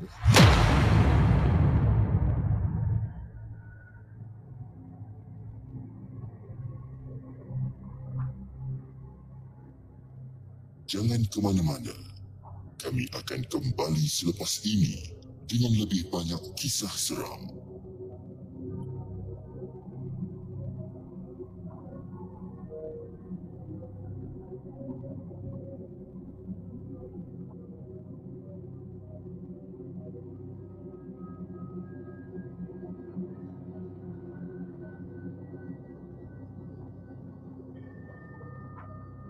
Okey dah guys, itu dia kisah yang kelima. Kisah yang kelima yang ditulis oleh Saidi, uh, Saidi Nur Azam yang berjudul penumpang bas ekspres tidak terlihat eh. Dia macam eh dia punya penumpang bas ekspres ni. Oi, seram, seram, seram eh. Okey, alright. Tapi sebelum saya membacakan kisah saya yang seterusnya, okey, saya ingin mengambil kesempatan ini untuk mengucapkan ribuan terima kasih kepada anda semua yang telah menyumbang melalui super sticker dan super chat. Dan uh, di antaranya adalah sebentar ya saya tarik dulu dia punya report. Ah uh, benda ni pun ada report eh. Benda ni pun ada report. Okey kejap eh. Saya cuba untuk tarik dia ke atas. Untuk saya keluarkan. Okey saya ingin mengucapkan ribuan terima kasih saya kepada Ras Kalo. Ras Kalo atas sumbangan super chat anda. Salam Chip and Gang The Segment. Waalaikumsalam. Dan saya juga ingin mengucapkan ribuan terima kasih kepada Fakru ah, Akmal Musa atas sumbangan super stiker anda. Kepada CK911, terima kasih di atas sumbangan super stiker anda. Uh, Brother Sunny J, salam Hafiz The Segment. Waalaikumsalam warahmatullahi Terima kasih atas sumbangan super chat anda dan Yang terakhir uh, nasi dagang keropok leko boleh macam eh nasi dagang keropok leko uh, atas uh, sumbangan super sticker anda. Terima kasih. Terima kasih kepada semua yang telah menyumbang melalui super chat dan juga super stickers. Terima kasih sangat-sangat saya ucapkan. Uh, saya doakan moga Allah memurahkan rezeki anda dan memudahkan segala urusan anda di dunia dan di, akhirat insyaAllah. Okey. Jom uh, kita baca sedikit uh, komen yang kita ada pada malam ni. Kita ada, ada oh Hanif Selamat dia kata you know pesanan awam you know the the uh, the segment snapback boleh dibeli di laman e-dagang Shopee di uh, apa di laman e-dagang eh memang betul-betul bahasa baku bahasa klasik lah Muhammad ni eh. Terima kasih Hanif sebab uh, orang kata uh, apa nama ni? Apa nama ni? Uh, mengingatkan saya tentang uh, topi dia segmen di mana uh, mereka boleh ambil ataupun mereka boleh beli topi tersebut okay. Okay guys, jom tanpa membuang masa jom kita bacakan uh, kisah kita yang seterusnya. Kisah kita yang seterusnya yang berjudul Tutup Rezeki Angkara Dengki. Ah kan? Tutup Rezeki Angkara Dengki ni yang macam tak apa syok eh. Dia tu lah bila eh tak tahulah saya nak cakap apa. Jom kita terus kita bacakan kisah kita yang keenam. Let's go.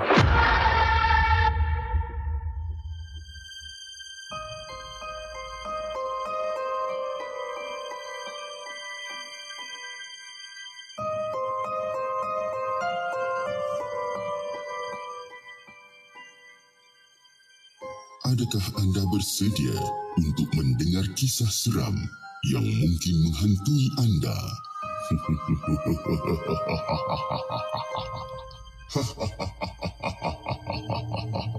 Assalamualaikum Hafiz dan juga penonton-penonton di segmen Waalaikumsalam warahmatullahi Aku ingin berkongsi tentang satu kisah. Walaupun banyak lagi kisah lain yang aku kira agak misteri dalam hidupku tapi tak apalah. You know, kisah yang lain tu mungkin lain kali je lah aku kongsikan eh. Aku ni pula berasal daripada Sarawak. Dah Sarawak ni pula di sebuah daerah kecil yang boleh dikatakan sebagai kawasan luar bandar. Aku membesar kat situ. Membesar kat situ disebabkan itu adalah tanah kelahiran yang aku amat sayang sekali. Ceritanya bermula apabila ayah bawa kita orang ataupun bawa kami sekeluarga berpindah ke kampung sebelah atas sebab-sebab yang tertentu. Pada mulanya aku memang tak pernah alami benda-benda mistik macam ni. Walaupun dulu ibu aku pernah kena santau kerana ada perempuan lain yang tergila-gilakan ayah aku ni. Tapi aku fikir, you know, mungkin kerana aku tak pernah alami sendiri dan saksikan sendiri depan mata, jadi aku ni macam tak berapa nak ambil pot sangat lah. Aku macam tak kisah sangat. Jadi kisah ni bermula apabila kita orang ni berpindah mula-mulanya semua okey, tak ada masalah jiran-jiran kita orang you know semuanya saudara mara. Adik-beradik ayah aku sendiri ni. Ha, itulah jiran-jiran kita orang. Jadi nak dijadikan cerita ayah aku ni pula kerja dia menangkap ikan. Dan itulah sumber rezeki kami seluruh keluarga. Dan sampai satu masa tu langsung langsung tak ada ikan yang ditangkap ayah. Begitu juga dengan pak cik yang lain. Pak cik yang lain yang kerjanya juga adalah nelayan. Oh, Diorang pun macam pelik lah. Eh apa hal eh? Berapa lama eh, kita ikan seko pun tak naik eh. Diorang pun heran, aku pun heran juga. Ya, selalunya kalau you know, kalau air laut bukan musim ikan pun adalah juga you know, seko dua yang diorang boleh bawa balik. Ini tak. Memang kosong. Memang kosong, tak ada apa, zero. Tapi itulah, ya, mungkin rezeki tu Allah dah tentukan. Inilah ayat yang aku selalu pegang dan jadikan kekuatan untuk aku sekeluarga. Tapi pelik tu tetap ada. Jadi sampailah, jadi sampailah satu hari tu ayah aku kata mungkin mungkin ada orang guna-gunakan sampan tempat ayah tu cari rezeki. Sebab bukan ayah aja yang kena, adik-beradik dia yang lain pun kena juga. Macam mana ayah boleh tahu? Sebab sebab dia rasa pelik dan tak sedap hati. Akhirnya ayah berikhtiar untuk jumpa seorang hamba Allah ni yang pandai mengubat. Eh? Dia jumpa, dia ambil ikhtiar, dia ambil kata ambil ambil extra mile, dia jumpa seorang hamba Allah ni untuk mengubat, yang yang pandai mengubat. Eh? Rupa-rupanya memang ada benda yang diletakkan di bahagian bawah perahu ayah ni untuk bagi ikan-ikan tak masuk langsung dekat pukat ayah. Pakcik yang lain pun ada juga benda dekat bawah perahu tu. Ada yang diletakkan kain kapan. Ada yang letakkan taring haiwan. Macam-macam lagi yang diorang letakkan dekat bawah perahu. Na'udzubillah min zalik. Manusia, manusia. Dan yang menggunakan ilmu hitam tu untuk kianatkan kami tu bukan orang lain pun. Bukan orang lain pun habis. Orang depan rumah kami je. Isteri kepada pakcik kami ni kira kakak ipar kepada ayah aku ni. Punyalah aku terkejut. Tak sangka, memang tak sangka yang perempuan tu yang buat kerja gila macam ni. Jadi bila dah berubat, dengan izin Allah jugalah, you know, semua benda kembali seperti sedia kala. Tapi, bila benda dah jadi sedia kala, isteri pakcik aku tu masih tak puas hati lagi dengan kita orang sekeluarga. Masih tak puas hati. Nak dijadikan cerita, Pis, orang tua tu lebih lebih seram daripada harimau betina. Lagi seram, menakutkan. Nak dibagikan gambaran kepada Abah Hafiz dan juga penonton The Segment. Rambut dia tu mengerbang, ker- kembang kan, ke, mengerbang kembang. Tak cukup dengan fitnah, dengan umpat keji, uh, mengumpat, mengeji orang, dia sebarkan kepada orang-orang kampung. Dia sanggup travel jauh-jauh semata-mata nak dapatkan ilmu hitam untuk kuatkan lagi untuk kenakan keluarga aku ni. Ha. Jadi Abang Hafiz nak tahu tak? Sampai sekarang bawah rumah aku ni memang daripada hujung jalan daripada hujung jalan sampailah ke tengah tiang rumah ni ataupun sampai ke tiang tengah rumah. Penuh dia tanam dengan benda-benda kurafat ni. Banyak dia tanam dengan benda-benda kurafat. Sebab itu, ayah dan ibu selalu bawa orang yang pandai berubat datang rumah kita orang. Selalu sangat. Bersihkan keadaan sekitar rumah dan yang paling aku tak dapat lupakan, benda yang aku tak dapat lupakan adalah benda hitam yang duduk dekat dalam bilik aku sebab bilik aku ni berada di kawasan tiang rumah. Benda tu memang betul-betul nak buat aku rasa nak menyumpah sangat-sangat. Ha, jadi di sini nak diingatkan, kadang-kadang orang yang dekat dengan kita tu lah merupakan orang yang paling nak menjahanamkan kita sebenarnya. Ya, yang paling nak tengok kehancuran kita. Tak kira lah. Dia ni makcik ke, pakcik ke, sepupu ke, kawan baik ke. Bergaul boleh. Ha? Nak bergaul boleh, tak ada masalah. Tapi hati-hatilah. Ha. Dalam berkawan ni, ada lawan dia. Ha, dalam hati, entahkan suka, entahkan dengki.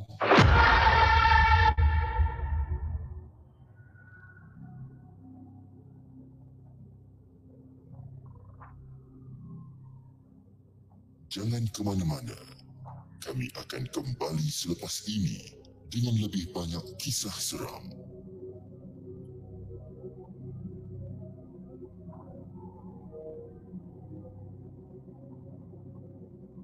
Itu dia guys, cerita yang keenam kan. Waduh ya kan. Cerita yang keenam ni macam macam agak tak shock juga ah, kan sebabkan family sendiri eh sebabkan family sendiri yang orang kata uh, gunakan benda-benda macam ni kan Moga-moga kita semua ni dijauhkan lah eh. Kita semua ni dijauhkan daripada sifat-sifat dengki dengan amalan-amalan kurafat dan sebagainya kan. Kita, yalah, hopefully kita semua ni berpegang teguh pada iman kita supaya kita tidak di, orang kata, tidak didekatkan dengan perkara-perkara yang yang pelik-pelik macam ni lah guys eh. Hey. Oh, Emma kata, Emma kata sambil main Among Us, sambil layan Abang Cip bercerita kan. Oh, lain macam Emma eh. Terima kasih Emma. Thank you so much. Okay guys. Uh, untuk cerita kita yang terakhir pada malam ini, cerita kita yang kisah yang ketujuh, uh, cerita yang uh, dipetik dari Fiction Sasha. Wah, susah lah nak sebut ni. Fiction, Fiction, Fiction Sasha. Okay. Yang berjudul Celupa di Pawagam Ampang.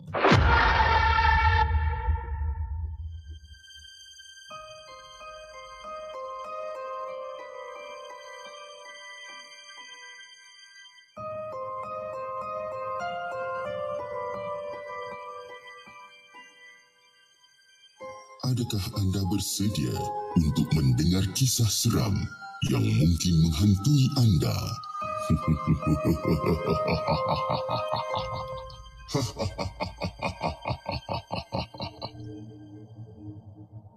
Assalamualaikum dan salam sejahtera. Waalaikumsalam warahmatullahi. Anda semua pernah menonton wayang tak? Lagi-lagi midnight movie. Kan? Tambah-tambah pula kalau cerita seram. Ui, kalau tengok cerita-cerita seram ni confirm eh. Meremang bulu roma semua kan. Jadi nak lagi mencabar pula pergi tengok cerita seram tengah malam dekat pawagam-pawagam lama. Ah, dengan bau kepam dia. Ah, benda-benda tu dia menambahkan lagi elemen-elemen seram ni sebenarnya kan. Yang kerusi tercabut, ada yang bergoyang eh. Jadi kisah yang aku nak ceritakan ni adalah merupakan satu pengalaman kisah benar yang pernah aku alami bersama dua orang lagi rakan aku ni. Dan kisah ni berlaku lebih kurang sekitar tahun 2011. Malam tu, malam tu merupakan beberapa hari selepas filem Kurafat ditayangkan. Kebetulan pula masa tu aku, Mujahid dan Amran baru je selesai menyelesaikan tugasan ketika menuntut di Fakulti Pergigian suatu ketika dulu. Dan kami pun membuat keputusan you know, last minute untuk pergi tengok cerita Kurafat ni. Eh guys, uh, kita dah settle kita punya kerja, tugas kita ni. Jom malam ni kita pergi tengok cerita Kurafat nak. Midnight movie. Jom. Jadi aku ingat lagi malam tu, malam tu merupakan Jumaat malam Sabtu. Bermakna keesokannya cuti. Jadi maka selepas selesai saya solat berjemaah di kediaman Glenview, kami pun bertolak malam tu lah. Dan kami sempatlah singgah, orang kata menikmati burger bakar Abang Ben kan bersama dengan jus mangga gelas besar dekat taman dagang. Ha, tapi nak fusu makan kami ni memang tak berhenti kat situ je. Amran dan aku ni masih lagi lapar. Maklumlah ya. Dengan berbekalkan berat badan 70 kilo dan 100 kilo lebih, kami pun singgah pula dekat drive-thru McD untuk beli Prosperity Burger double uh, untuk diseluduk masuk ke dalam wayang.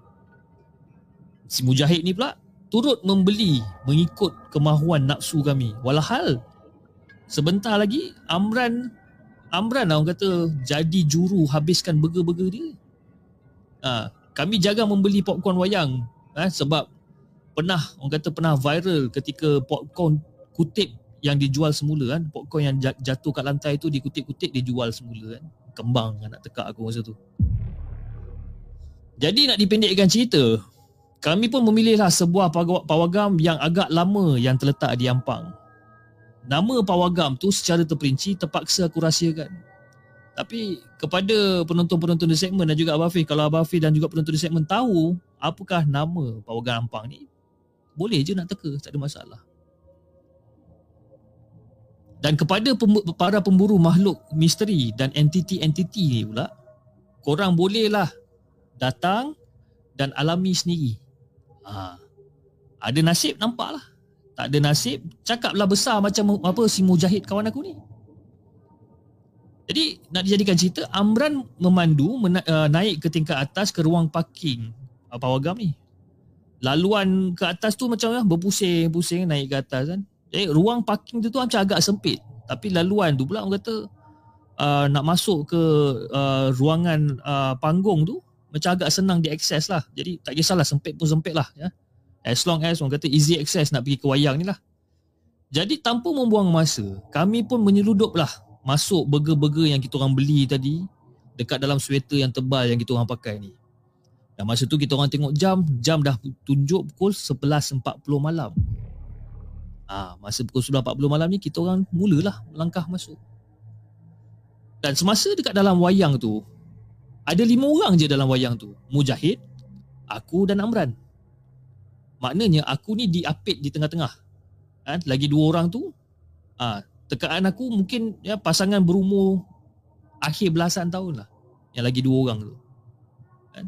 Jadi untuk dikatakan pasangan suami isteri memang agak mustahil juga sebab dua orang ni memang kelihatan macam muda, memang muda sangat. Ha, jadi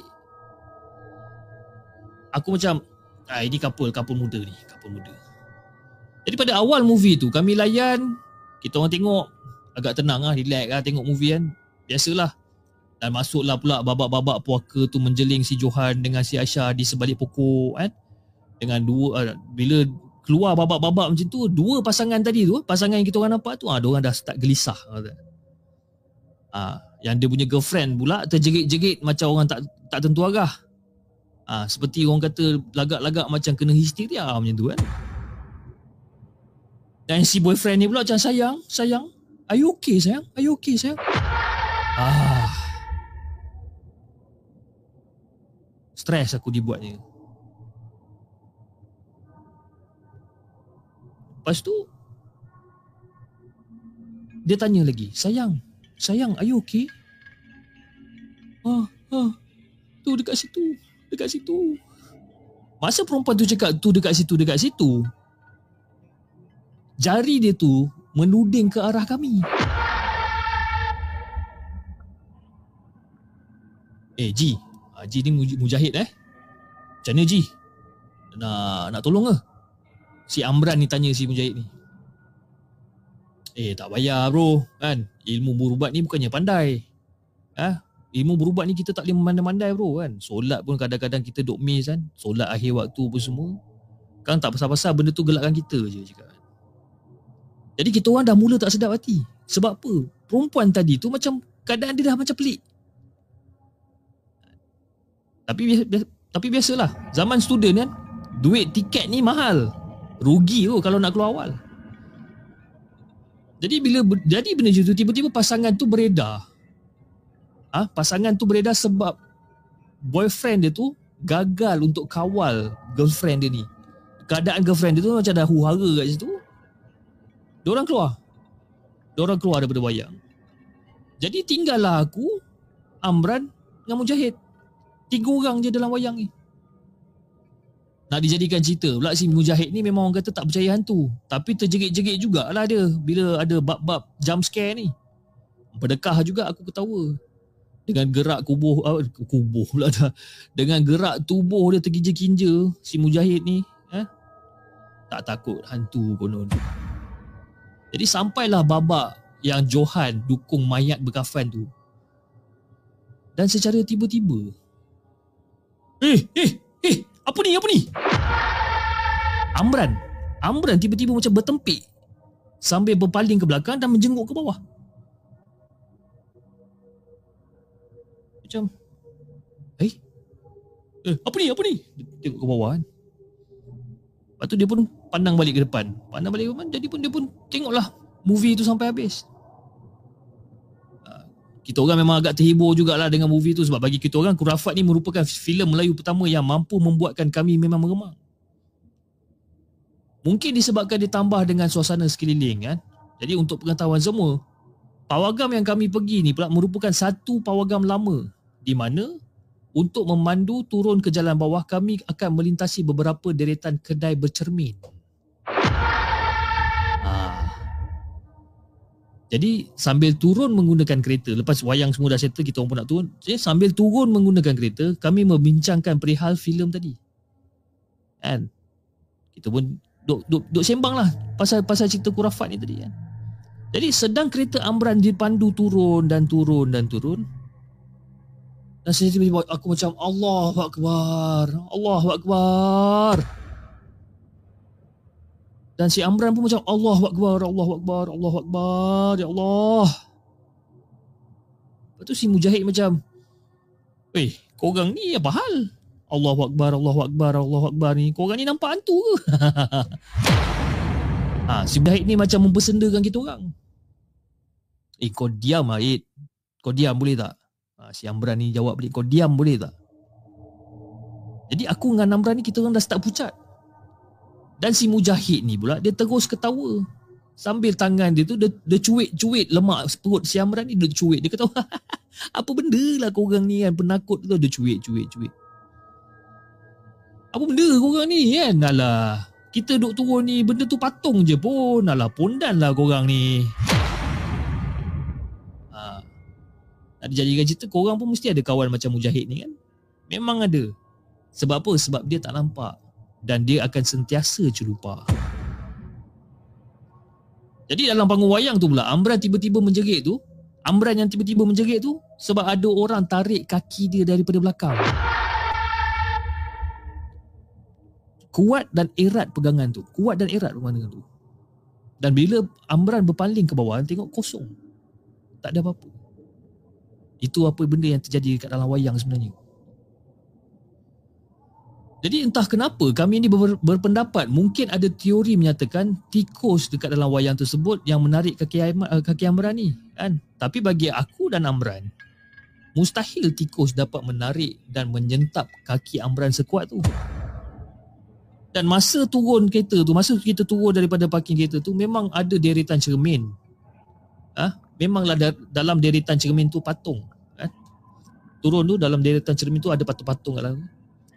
Tapi salah satu patung tu adalah satu patung wanita yang ada susuk tubuh gelap berkepala botak sedang memeluk patung sambil menjelihkan lidah dan menjilat-jilat dada patung tersebut.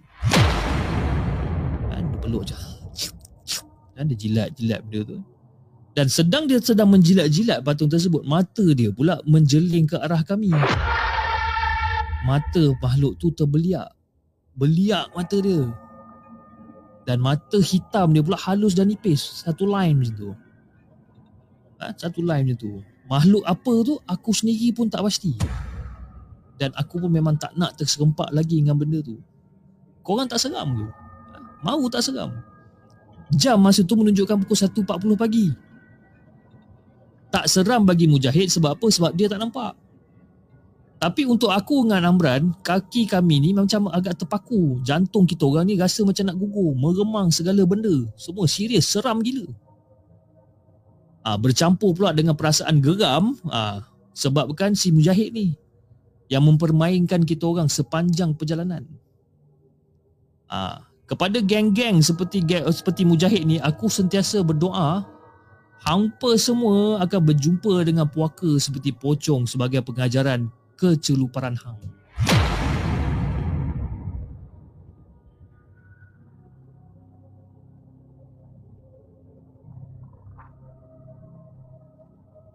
Jangan ke mana-mana. Kami akan kembali selepas ini dengan lebih banyak kisah seram. Okey dah guys, itu dia cerita yang terakhir untuk malam ini uh, sudah tujuh cerita yang kita kongsikan bersama dan uh, itu adalah cerita yang ditulis uh, ataupun dipetik dari di fiction Sasha. Okey? Celupa di Pawagam Ampang. Uh, kepada siapa yang tahu Pawagam mana yang penulis ni maksudkan korang boleh komen di rawangan chat box. Okey? Okey guys, uh, jam telah menunjukkan pada pukul 12.07 malam, uh, 12.07 minit uh, pagi. Uh, ya, pagi, bukan malam eh, pagi eh. Dan uh, saya juga ingin mengucapkan ribuan terima kasih kepada semua yang hadir pada malam ini, yang hadir pada malam ini untuk menonton uh, live malam podcast daripada awal sehingga habis. Kepada penonton-penonton baru dari Facebook dan uh, apa daripada Facebook uh, Arkib Angka Negara dan juga di uh, Facebook uh, segmen sendiri. Terima kasih. Uh, ini adalah uh, apa pertama kali yang kita buat live secara serentak di ketiga-tiga platform ataupun di ketiga-tiga page. Saya ucapkan ribuan terima kasih dan saya juga ingin mengucapkan orang kata ataupun ingin memohon maaf jika kita ada sedikit kesilapan teknikal sedikit kesilapan teknikal di awal permulaan penceritaan kita di mana connection dia tak berapa nak ngam sangatlah okey dan uh, kepada semua Jenglot dan Hantu Jepun, terima kasih kerana anda sudi untuk melanggan uh, konten berbayar ataupun melanggan uh, membership di di The Segment. Dan kepada sesiapa yang ingin menjadi sebahagian daripada The Segment Familia, anda boleh tekan uh, di membership button anda boleh tekan anda boleh subscribe uh, membership se- uh, serendah RM5 sebulan ataupun RM10 sebulan. Dan perbezaan antara RM5 dan RM10 sebulan ni adalah hantu Jepun adalah RM10 sebulan di mana uh, anda akan menikmati uh, diskaun sebanyak 10% uh, di atas setiap merchandise yang dikeluarkan daripada the segment. Okay so guys uh, saya rasa itu saja untuk malam ni. Uh, dan insyaallah kita akan berjumpa lagi pada esok hari uh, jam uh, 10.30 malam tapi mungkin minggu ni kita akan buat pada pukul 10.30 malam. Cuma mungkin uh, minggu hadapan kita akan cuba awalkan sedikit. Kita akan cuba awalkan sedikit. Uh, mungkin pada pukul 9.30 malam ataupun 10 malam. Kita tengok macam mana. Tapi kita akan cuba. Kita akan cuba sedaya upaya kita untuk awalkan sikit kita punya show. Disebabkan, disebabkan uh, The Segment dan Malam Seram kita membawa konten yang sama. Ya, iaitu konten kisah seram secara live kan. Jadi saya saya sebagai orang kata host, saya tak nak penonton-penonton uh, orang kata terkejar-kejar mana satu nak tengok the segment, mana satu nak tengok malam seram dan sebagainya. Korang nanti akan jadi confused, korang akan rasa susah nak nak tukar-tukar dan sebagainya. Jadi uh, ma- macam malam seram dia, dia dia akan start show dia pada pukul 11 malam dari uh, Isnin hingga Khamis dan hari Jumaat pada pukul 12 malam. Jadi macam macam sekarang di segmen kita start pada pukul 10.30 malam kan. Jadi korang ha- hanya ada setengah jam saja untuk tengok dan mungkin kebanyakannya orang akan berpindah ke malam seram dan dan dan juga vice versa. Dia orang akan bertukar-bertukar macam tu. Jadi uh, dia punya experience tu tak best lah eh. dia punya experience bila you know sebagai sebagai penonton kita terpaksa tukar-tukar dan sebagainya dia dia akan orang kata sedikit sebanyak akan mengganggu fokus dan konsentrasi anda lah. Jadi uh, apa yang saya boleh fikir adalah mungkin saya akan awalkan sedikit mungkin dalam pukul 10 ataupun 9.30 supaya daripada pukul 9.30 ke 10.30 ataupun pukul 11 korang boleh you know fokus pada cerita The Simon dan daripada pukul 12 hingga pukul 12.30 pukul 1 pagi korang boleh fokus ke malam seram ada macam tu dia jadi dia akan jadi back to back punya show kan jadi itu adalah lebih baik pada anda semua sebagai uh, sebagai penonton lah okay. tapi masih dalam perbincangan lagi kita masih nak set lagi macam mana tengok sama ada benda tu boleh di, dilakukan atau tidak lah eh Okey lah guys, uh, saya rasa uh, malam ni saya akan melabuhkan tirai untuk malam ini. Uh, terima kasih kepada semua yang menonton dan jangan lupa like, share dan subscribe channel The Segment dan insyaAllah kita akan jumpa lagi on the next coming episode. Assalamualaikum.